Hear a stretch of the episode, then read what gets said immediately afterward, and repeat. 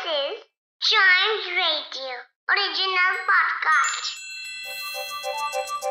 हर दिन की एक कहानी होती है कुछ ऐसी बातें जो उस दिन को बना देती हैं हिस्ट्री का हिस्सा तो आइए सुनते हैं कुछ बातें जो हुई थी इन दिस डेज़ हिस्ट्री.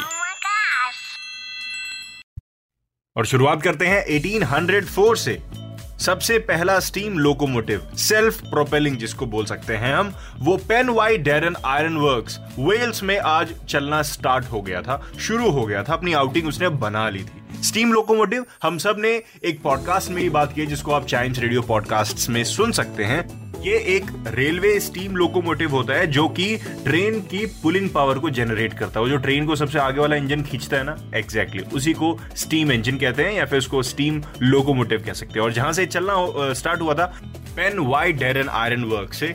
ये आपको बता दूँ it was the fourth of the great iron work established in South Wales तो ये उनकी करामात थी।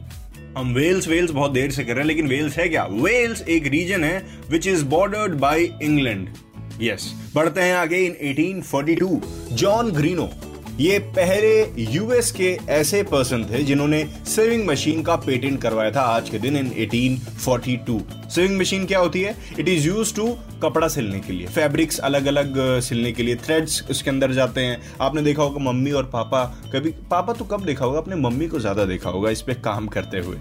फ़र्स्ट इंडस्ट्रियल रेवोल्यूशन के दौरान ये इन्वेंट हुआ था और आज तक इसका यूज़ होता चला आ रहा है। भैया छोटे मोटे काम हम लोग कितनी बार गिर के अपने कपड़े फाड़ लेते हैं, लेकिन वो घर पे आके सिल जाता है because of ah mom because of sewing machine बढ़ते हैं आगे।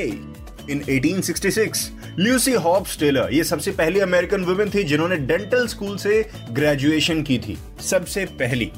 और ये अमेरिकन टीचर भी रह चुकी हैं। And a dentist known for being the first women to graduate from dental school yes dentist बनने के लिए डेंटल स्कूल से होना पड़ता है ग्रेजुएट इससे हमें ये पता चलता है। बढ़ते हैं आगे। 1995 में स्टीव फॉसेट।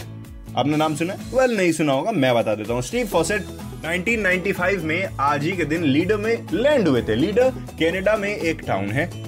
और लैंड हुए ये चीज़ बड़ी क्यों है? क्योंकि वो ऐसे पहले पर्सन बन गए थे to make a solo flight across the Pacific Ocean in a balloon yes एक फिक्स्ड विंग एयरक्राफ्ट में।